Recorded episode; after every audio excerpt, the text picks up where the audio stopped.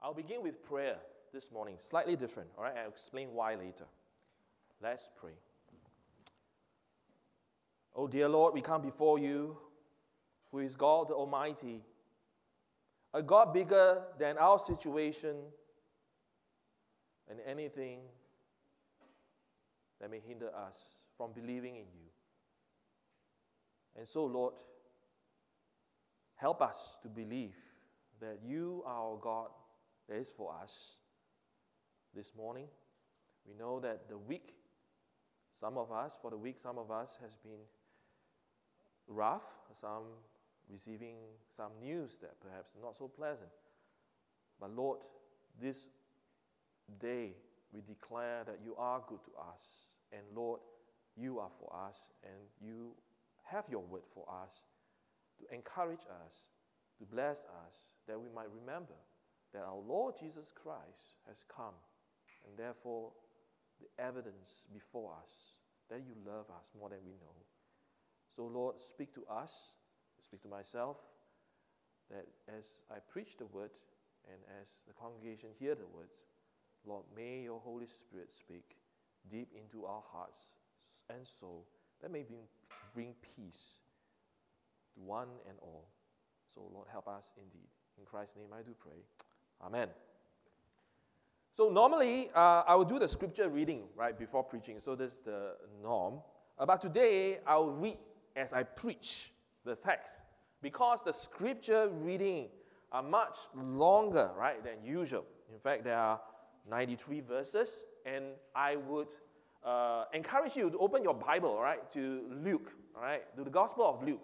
I will preach from Luke chapter 1, verse 5 to chapter 2, verse 7. So there's a long passage. In fact, out of the 24 chapters, this is the longest chapters. And there's a reason why, all right? I know many preachers choose to preach in the chunks of the narratives, but uh, if I do that, right, it will kind of miss the, uh, what I call the uh, literary, right, structure and what uh, Luke intends, and also the divine intents of God.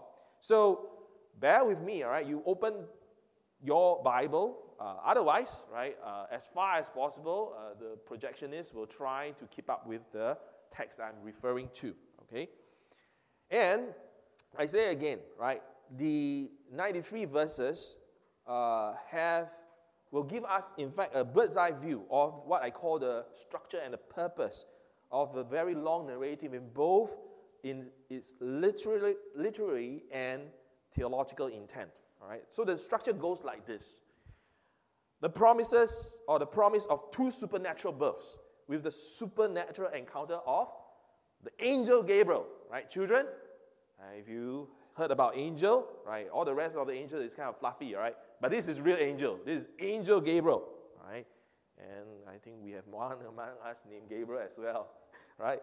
Uh, now, this show of God's mercy and uh, to the many of us. And it's particularly shown uh, God mercy, right, in two poems of hope. Right? So there are two supernatural births, and there's two poems of hopes. And the poems are acknowledgments of God's hand in Israel, right, for the nation and for the individuals through the generations. And then finally, the two birth accounts actually points to the joy or the, what we call the blessedness of God's people with the fulfillment of God's promise. So the structure goes like this there's two supernatural births being promised with the supernatural uh, encounter with angel Gabriel. Then there's two poems of hope, right? A song and a prophecy. And then finally, there are two birth accounts the actual birthing of two babies, right, uh, in these chapters. So this is how it goes. So the question is this now, why would Luke do that? Why would Luke do that? Why the twos? Why the pairs of parallel, what we call parallel narratives, right? So it goes in and out. It goes, uh, no, there's a, there's a, there's a uh, foretelling of one birth, and then after foretelling of another birth. Then after that, go into one family, and then after go to another family, and finally one birth and the other. Why? So when you read through chapter 1 and take it as a whole, you should feel actually the force of the narrative that Luke is pushing forward. The point is this that the faith is certain. The faith is certain. There's a double confirmation of whatever is to come right from the beginning. He's laying the foundation of the gospel with a great certainty. He wants to say, uh, in, in, in Singaporean terms, double confirm. This faith that you have is real, double, double confirm. And God actually uses this to help right, the young believers in the churches.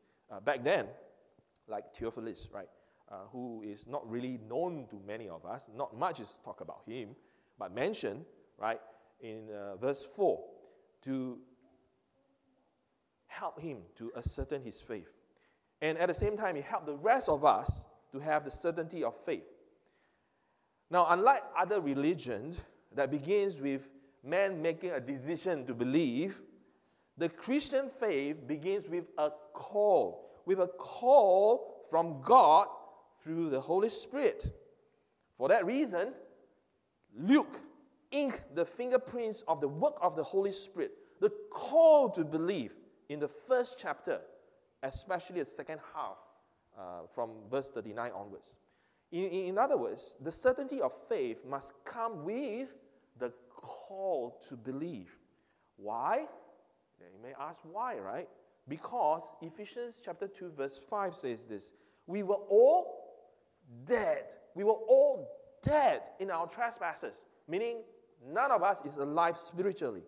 We are all dead in sin, but we are called to be dead to sin and alive in Christ. So, from the text, we should hear and we need to hear the Holy Spirit call for all of us this morning. Right? If you're here listening for a long time, here is the gospel, here's the good news for you. That Holy Spirit call us to be saved from our sin of the flesh, from the sin of the world, and from the devil. So we are to be saved from the call to sin by our flesh, by the world, and by the devil. We are called to live in Christ.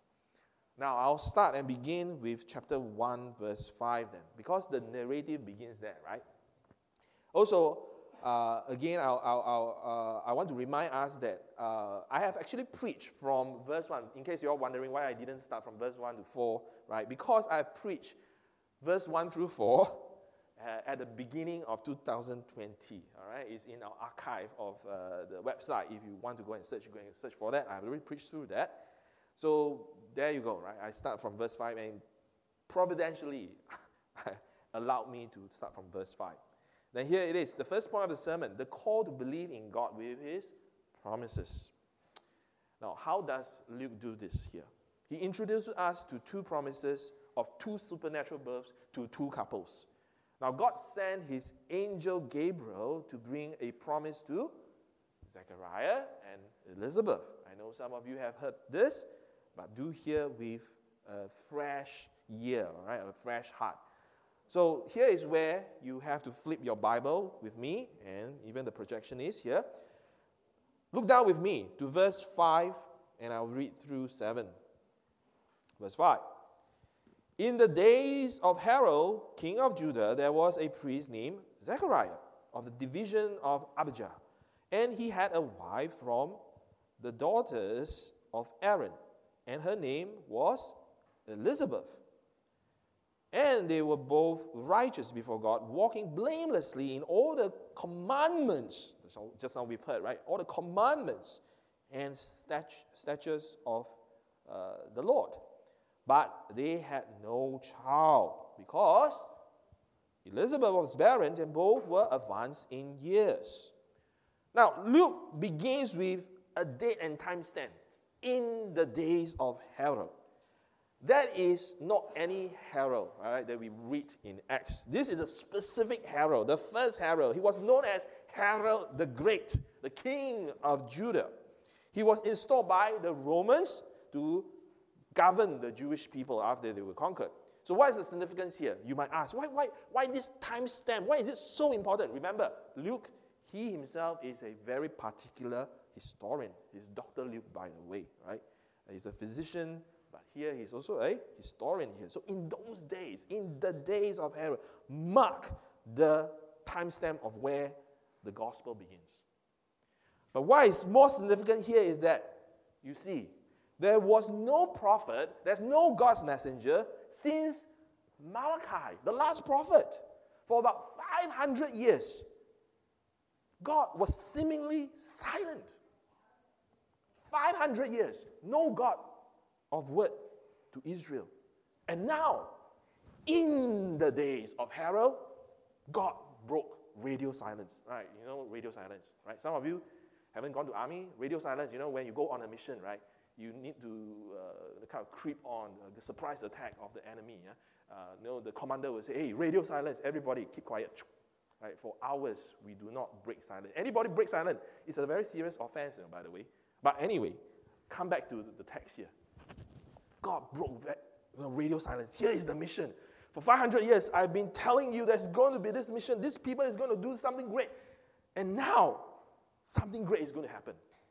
That is the significance.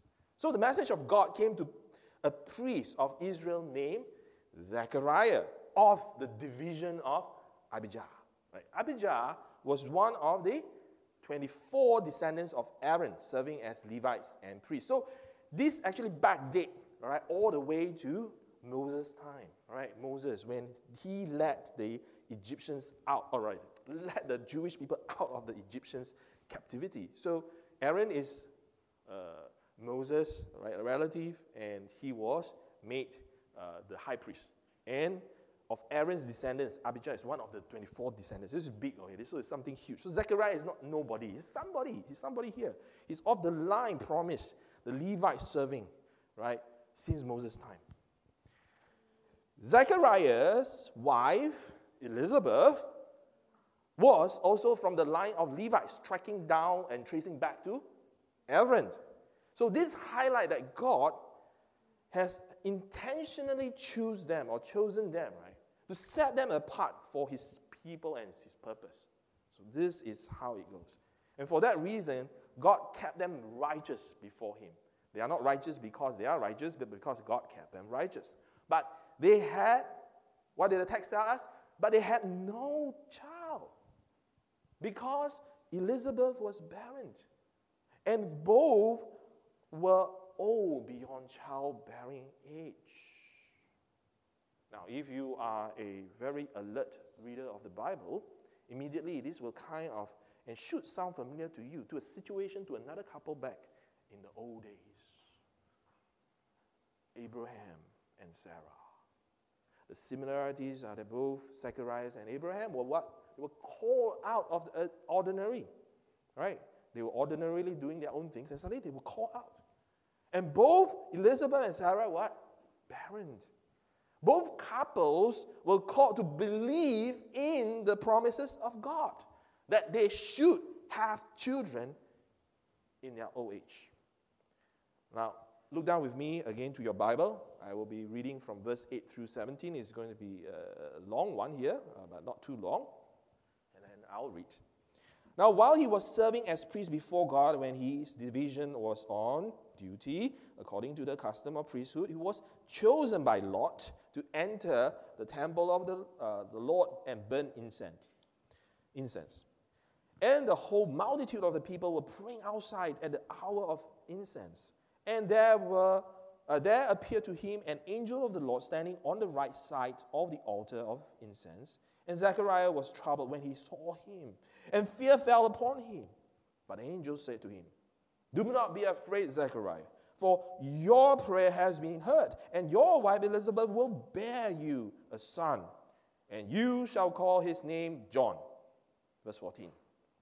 And you will have joy, gladness, and many uh, will rejoice at his birth, for he will be great before the Lord, and he must not drink wine or strong drink, and he will be filled with the Holy Spirit, even from his mother's womb and he will turn many of the children of Israel to the Lord their God. And he will go before him in the spirit and power of Elijah turn the hearts of the fathers to the children and the disobedient to the wisdom of the just, to make ready for the people prepared. Again, here from the text, we know Zacharias was doing his everyday, ordinary priestly duty in the Bible. And he prayed to God. Now, when an angel appeared before him, the angel told him the good news that God heard his prayers.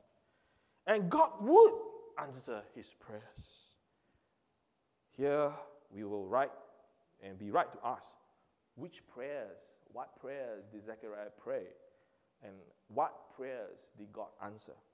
Did God answer Zechariah's personal or a national prayer or national prayers?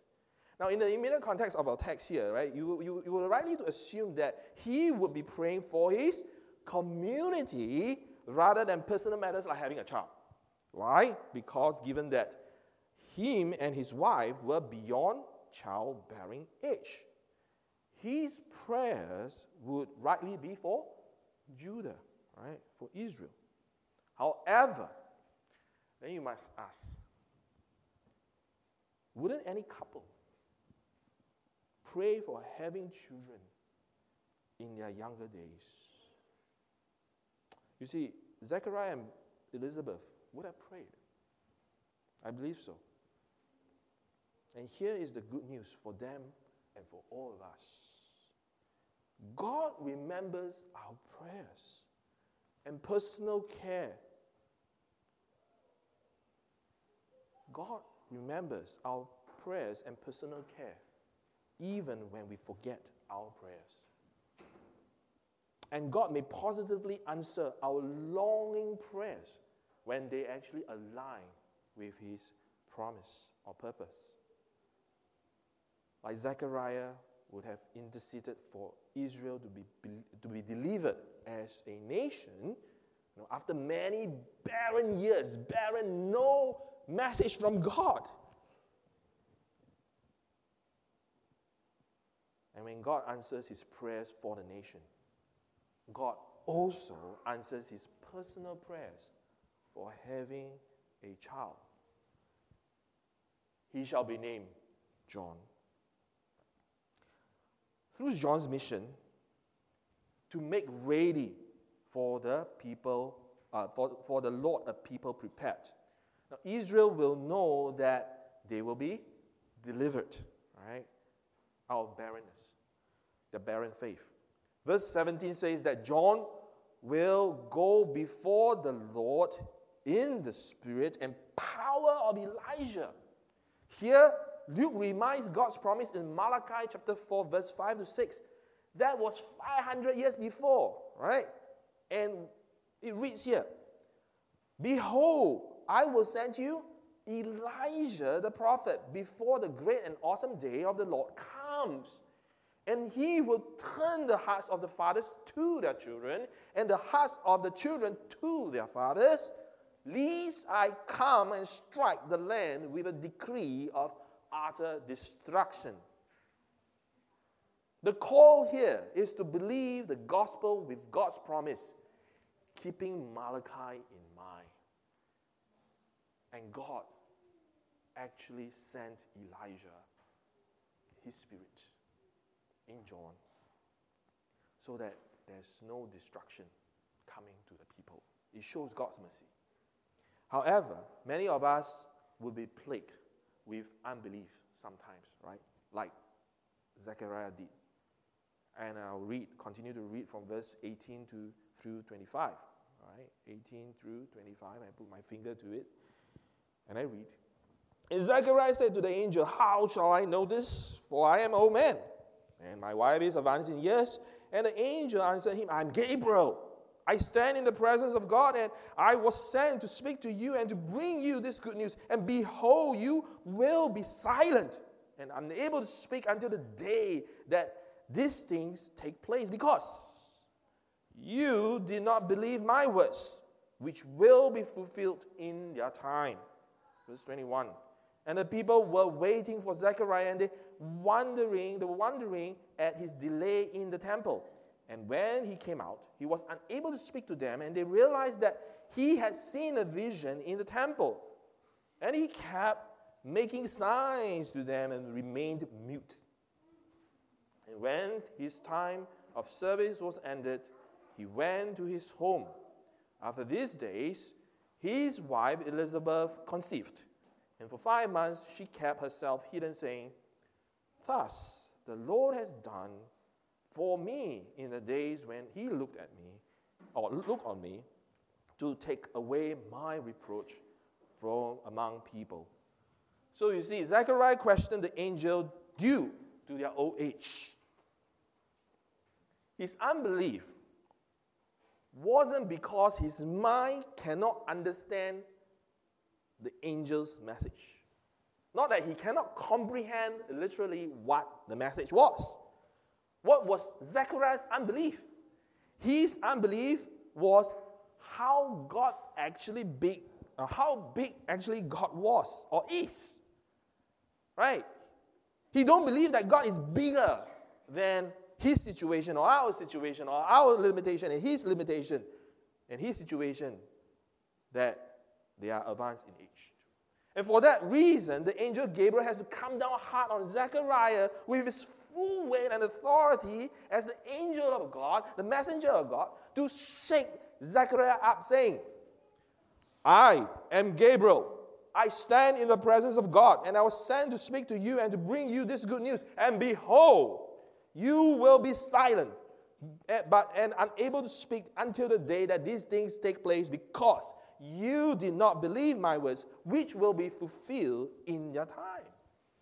You see, Gabriel is not like making himself big. When he say, I am Gabriel, it's not like as if he's saying, I am like, I'm Groot, Groot, right? Like uh, Guardians of the Galaxy, I'm Groot. Gabriel is not egoistic. If he was, he would have fallen as an angel immediately. So he's not making himself be, I am Gabriel, I'm not ego. He's not egoistic. What he's saying, and he follow on to say, I stand in the presence of God. Here, you see, Gabriel is making God big. In other words, the angel Gabriel is saying, God is here speaking to you through me, Zaki. And you are making small of God's word. Therefore, from now on, you cannot speak to prevent you from making small of God. Otherwise, who knows what will become of you, Zaki? I would think that uh, it is indeed. You see, you, when you read this, you might think it's very harsh, but you must read this with care. God came through after breaking silence. Grace is coming forth. Why would there would be kind of harshness to come to Zaki? I would think it's this. That it's out of God's grace and mercy that Zechariah was silent, or silence, not silent like killed, huh? but he was silent, uh, silent. He was, he was silent because when, he, when God break his silence uh, of, of faithfulness to Israel, right? He was coming through. You see, in Jesus' own words in Matthew chapter 12, verse 30 and 32, he says this. This is Jesus' own words. And it's not my word, huh? all right? This is God Himself saying this. Whoever is not with me is against me, and whoever does not gather with me scatters. Verse 31. Therefore, I tell you, every sin and blasphemy will be forgiven people, but the blasphemy against the Spirit will not be forgiven. And whoever speaks a word against the Son of God will be forgiven, but whoever speaks against the Holy Spirit will not be forgiven, either in this age or in the age to come.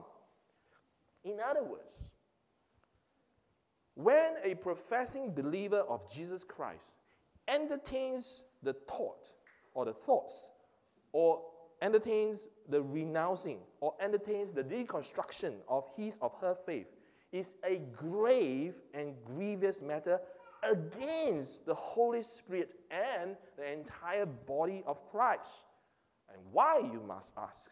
Because it is the Holy Spirit who would first call a person to believe in Jesus.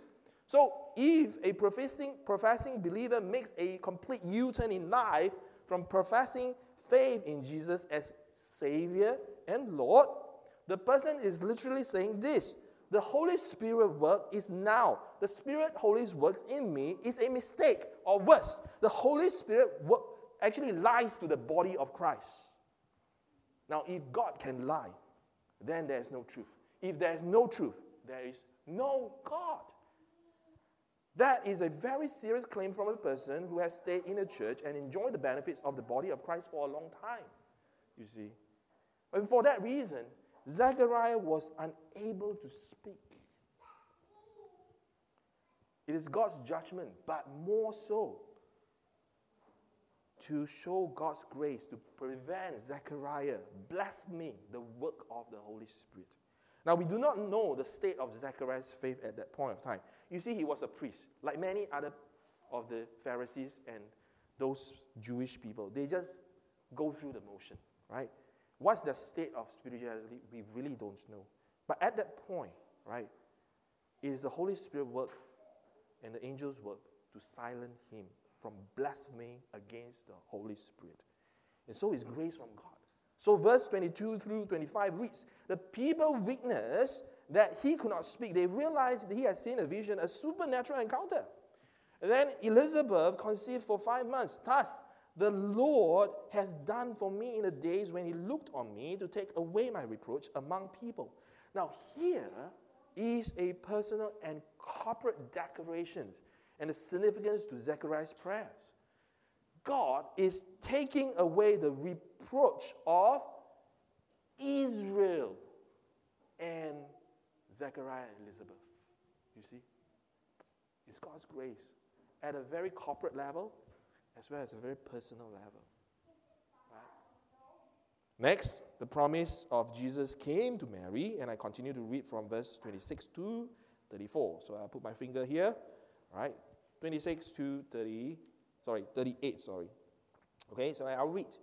In the next, in the sixth month, the angel Gabriel was sent from God to a city, uh, to a city of Galilee named Nazareth, to a virgin betrothed to a man whose name was Joseph of the house of David, and the virgin's name was Mary. And he came to her and said, Greetings, O favored one, the Lord is with you. But she was greatly troubled and at this saying, and tried to discern what sort of greeting this might be. And the angel said to her, Do not be afraid, Mary, for you have found favor with God. And behold, you will conceive in your womb and bear a, a son, and you shall call his name Jesus. He will be great and will be called the Son of the Most High, and the Lord God will give him give to him the throne of his father David, and he will reign over the house of Jacob forever, and of his kingdom there will be no end. Verse 34. And Mary said to the angel, How will this be, since I am a virgin? And the angel answered her, The Holy Spirit will come upon you, and the power of the Most High will overshadow you. Therefore, the child to be born will be called holy. Holy as in set apart, right? The Son of God. And behold, your relative Elizabeth, in her old age, has also conceived a son, and this is the sixth month uh, with her, who was called barren. For nothing will be impossible with God. And Mary said, Behold, I'm the servant of the Lord. Let it be to me according to your word. And the angel departed from her. So the angel Gabriel called Mary to believe with God's promise of his word. But unlike Zechariah, she believed God is bigger than her situation. God is bigger. He breathes lives and gives a soul to babies in their mother's wombs. God is bigger. The Holy Spirit is God. Though she might not you know, fully understand the theology of the Trinity. God is bigger than all the stigma and shame the people might say behind her back as an unwed mother. The core is to believe in God's word with his promises to her. Elizabeth believed, unlike Zechariah, who did not believe God is bigger and mightier than him. the question for us is then would you believe God is bigger than your situation? Pray with His promise of redemption, restoration, and healing in God's words. The call is to believe in God with His promises and the gift of salvation.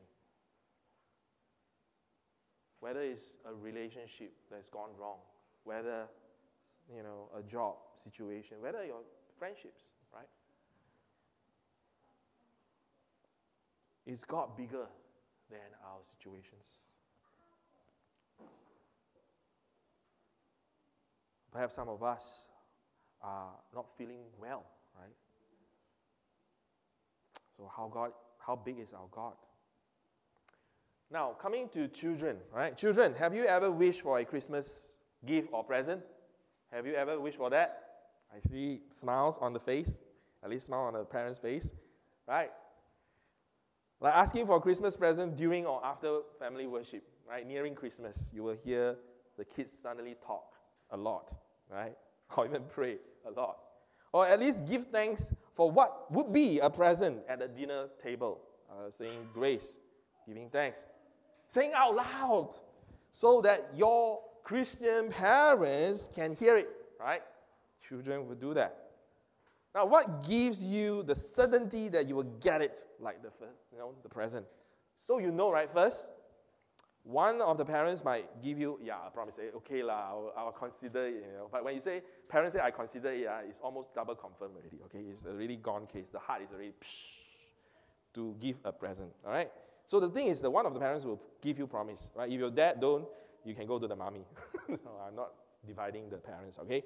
Um, so after a big smile from one of the girls, I, I, I knew I did. Okay, that's, that's what happened to me. Huh? I'm relating that, okay?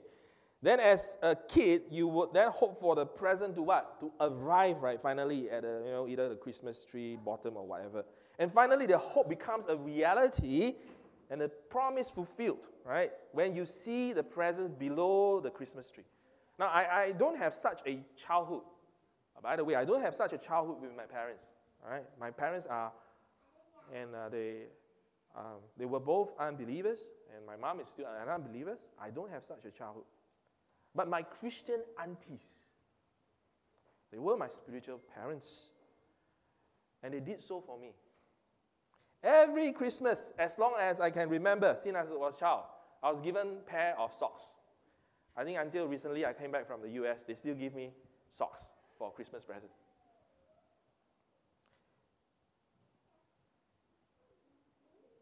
You see, the, the, the, the, presence on Christmas actually reminds and points me to the goodness of God. That there is some good in this world. There's some good in this world. Christianity actually came to me as gifts and presents when things were bleak at home. All right? The gifts from my aunties show me that someone thought about me and that there is some good in this world. To be sure, I am not encouraging consumerism, okay, go and buy gifts and for one another, all that. But I know our children, and, and I know our children have a lot here, right?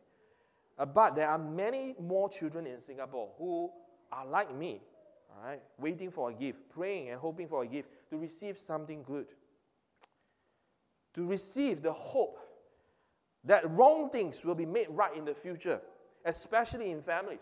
And that hope comes with God's mercy in a Savior.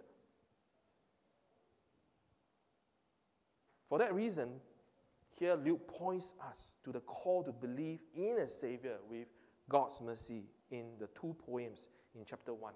Right? Like the rest of his writing, he again I would say he gives us historical, literary feel, and a theological theme all together, and many in fact, all right, of God's mercy in the Savior in his words.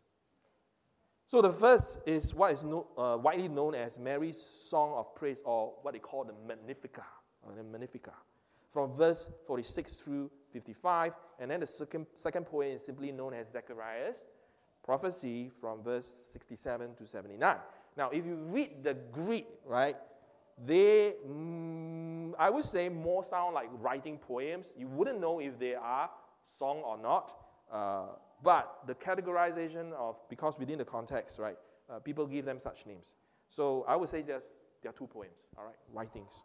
So I'll read from verse 46 through 55. And here, okay? I'll put my finger here and I'll read. 46. And Mary said, My soul magnifies the Lord, and my spirit rejoices in God my Savior, for he has looked on the humble estate of his servant. For behold, uh, from now on, all generations will call me blessed. For he who is mighty has done great things for me, and holy is his name. And his mercy is for those who fear him from generation to generation. He has shown strength from his arm. He has scattered the proud in the thoughts of their hearts. He has brought down the mighty from their thrones and exalted those of humble estate. He has filled the hungry with good things, and the rich he has sent away empty. He has helped his servant Israel in remembrance of his mercy as he spoke to our fathers, to Abraham, and to his offspring forever. Here we know the Savior is God. The Savior is mighty. He does great things. He does it for the individuals and He does it for the generations of community. He is merciful. He has mercy for those who are humble and not prideful, right, in their deepest being. His mercy was shown to what? Abraham and Israel, though, to some of our surprise, both were not perfectly humble and did many mistakes throughout the generations. They were the evidence of God's mercy. So sometimes we think that these great names were brought out as if like they were all perfect. But no, it's to remind us of God's love and mercy and like what Elder King Ho has led us through. Nothing will separate us from the love of God for those of us who profess Him. So, in that case, uh, the first poem is called To Believe. It's a call to believe in a Savior with God's mercy. Okay? So, that's the first poem to call us to do that. Now, to double down and point to the realness of God's mercy in the Savior, Luke gives us another poem, what we call through Zechariah's prophecies of his son, preparing the people to receive the Savior. Why? Because there's the object of faith, Jesus Christ Himself, the Savior. And I read from verse 67 through 79 here. And his father Zacharias was filled with the Holy Spirit. Yeah, you see, the Holy Spirit comes again, right? Luke is not just thinking about, there is what we call the divine authorship at hand here, right? The Holy Spirit is brought in, right, strongly throughout, in fact, chapter 1 all the way to the last chapter, and in fact, through Acts as well. And his father Zacharias was filled with the Holy Spirit and prophesied, saying, Blessed be the Lord God of Israel, for he has visited and redeemed his people, and has raised up a horn of salvation for us in the house of his servant David, as he spoke by the mouth of his holy prophets from of old, that we should be saved from our enemies and from the land of all who hate us, to show the mercy promised to our fathers and to remember his holy covenant, which is his holy promises. The oath that he swore to our father Abraham to grant us that we, being delivered from the hand of our enemies, might serve him without fear in holiness and righteousness before him in all our days. And you, child, will be called the prophet of the Most High, for you will go before the Lord to prepare his ways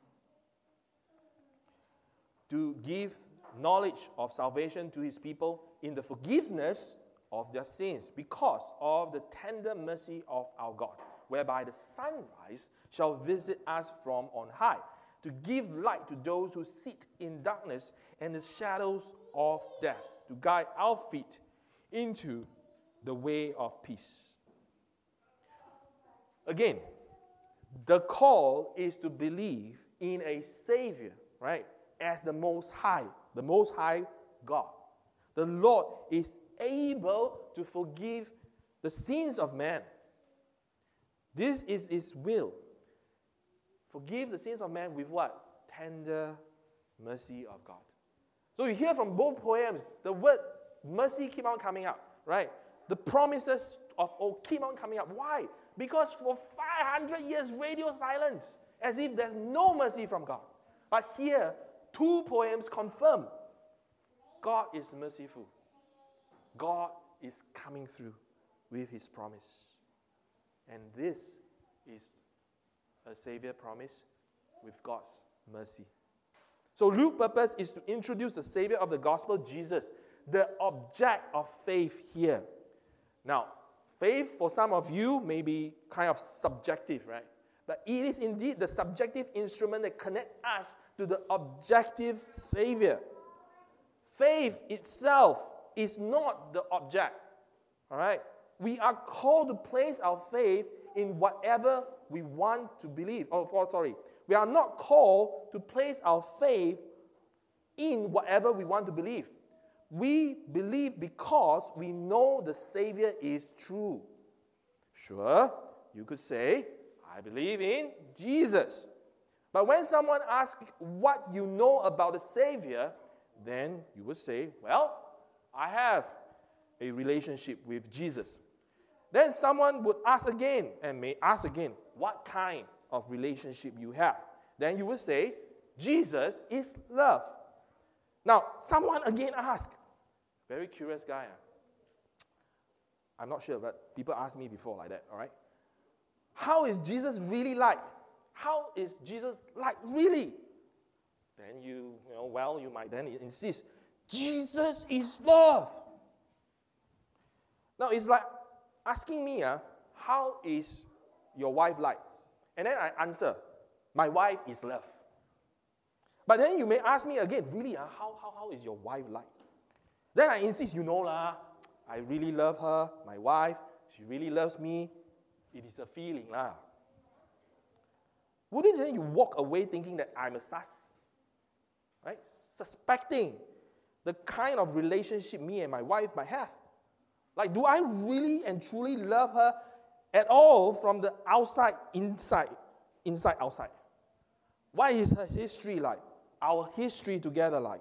her childhood memories, mild memories together. What does she do now? What does she know? Her roles, different roles as a lover, as a wife, as a mother, as a colleague, as a friend to colleagues, as a church member.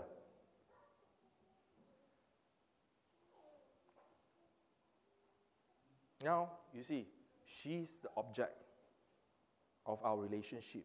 It's not my subjective feeling or if she fulfills my checklist of what I think she is. My wife is not my fantasy or my imagination. She's a person, she has a name, she has a history growing up in the family, and that she is a child of God.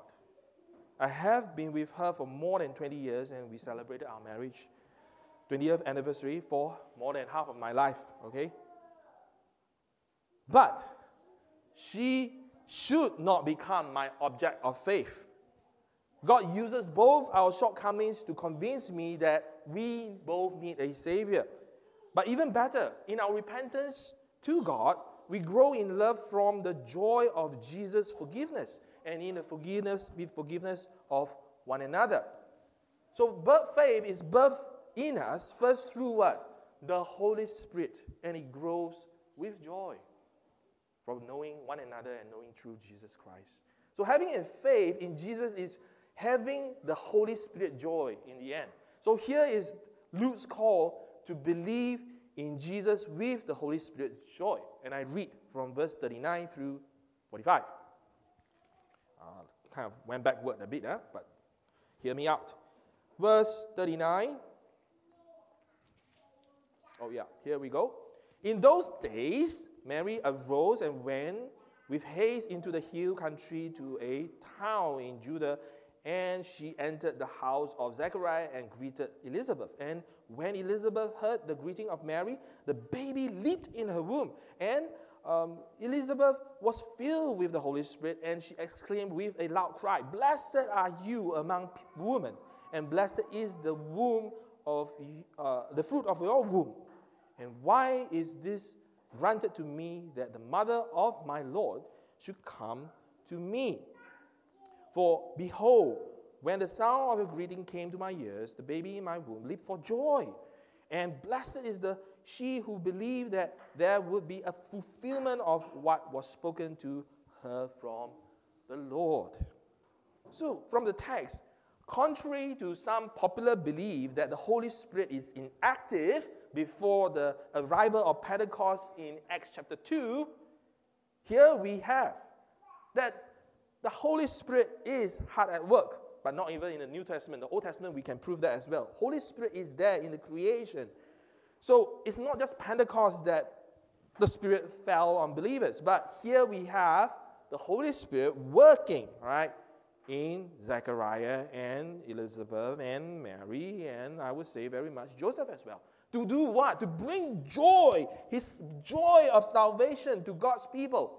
So not only to Elizabeth, Mary, but you see, it's through the generations for the past, present, and future. He wants to bring the joy of salvation to God's people all together, every every generation. So we'll do well to note here the generations begins what at the conception that a person is formed in the mother's womb.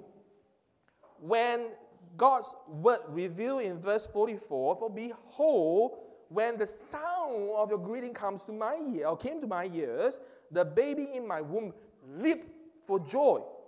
And may every father and mother, or to be fathers and mothers, right, here answer this call to believe in verse 45. And blessed is the one, is she who believed that there would be fulfillment of what was spoken to her from the Lord. For sure, these words were for Mary.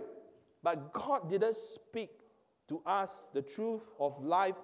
Uh, but didn't God actually speak to us the truth of life preciousness through His word in the Bible? Here, the call is to believe in Jesus with the joy of the Holy Spirit in every new birth of God's people. You see, God never terminates your birth or your faith in Him. We are precious in His sight. So let us dwell on the goodness and rejoice in the Spirit that we are alive in Him with His faith. Now, to encourage us to rejoice again, and then Luke needs to kind of again doubly sure that we get this. So I'll read verse 56 through 66 here. Okay. And Mary remained, oh, sorry. And Mary remained with her about three months and returned to her home now the time came for Elizabeth to give birth, and she bore a son. And her neighbors and relatives heard the word has shown great mercy to her, and they rejoiced with her. And on the eighth day, they came to circumcise the child, and they would have called him Zechariah after his father. But his mother answered, No, he shall be called John. And they said to her, None of your relatives is called by this name. And they make signs to his father, inquiring what he wanted him to be called. And he asked for a writing tablet, uh, not iPad, uh, but writing tablet, and wrote his name is John. And they all wondered. And immediately his mouth was opened and his tongue loosened and he spoke, blessing God. And fear came on all their neighbors, and all these things were talked about through all the hill country of Judea, and all who heard them laid them, uh, them up in their hearts, saying, What then will this child be? For the hand of the Lord was with him. Again, we see from here, God didn't terminate Zechariah's faith in God when he couldn't contain his mind that God is bigger and mightier than him or his situation. But Zechariah was shown mercy by muting him from speaking unbelief. And when he believed by God's writings uh, word to him through the angel. His name is John, right? The Holy Spirit literally opened his mouth to praise God with joy in this poem. Or the following poem that uh, I, I or the next verses, right, which I already read. However, we'll be mistaken that his praise and joy were only because he had a son. You see, Zechariah and Elizabeth knew that they would meet their Savior in their lifetime. That is the double joy. It's not just having a son, that's great. But here, they knew they're going to meet the Messiah, the promised Messiah, after 500 long years or many, many years of silence here. They are going to meet their most high God, born fulfilling God's promise. They are rejoicing twice over with the birth and growth of John and the announcement of the birth and arrival of their Savior, Lord Jesus, all together. So now I'll read from chapter 1, verse 80, and then through chapter 2, verse 7. So we're coming to an end already, all right? Just in case you are wondering. And the child grew and became strong in the spirit. And this child is actually John, by the way. And he was in the wilderness until the day of his public appearance to Israel. In those days, a decree went out from Caesar Augustus that all the world should be registered. This was the first registration when uh, Quirinius was governor of Syria, and all went to registered to be registered, each to his own town. And Joseph also went up from Galilee, from the town of Nazareth to Judea to the city of David, which is called Bethlehem, because he was of the house and lineage of David, to be registered with Mary, his betrothed, who was with child.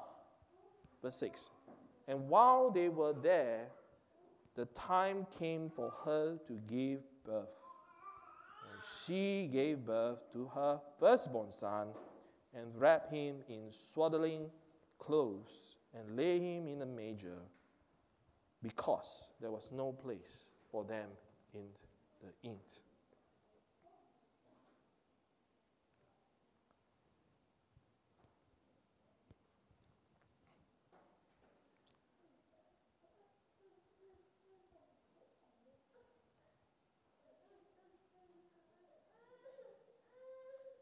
In verse 1, Luke make the timestamp and date uh, on Jesus' birth.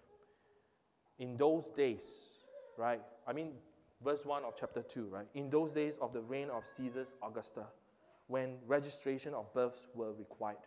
So the birthplace we know is in Galilee, Nazareth, the city of David, Bethlehem. So Joseph, we also know, was in the lineage of what? David.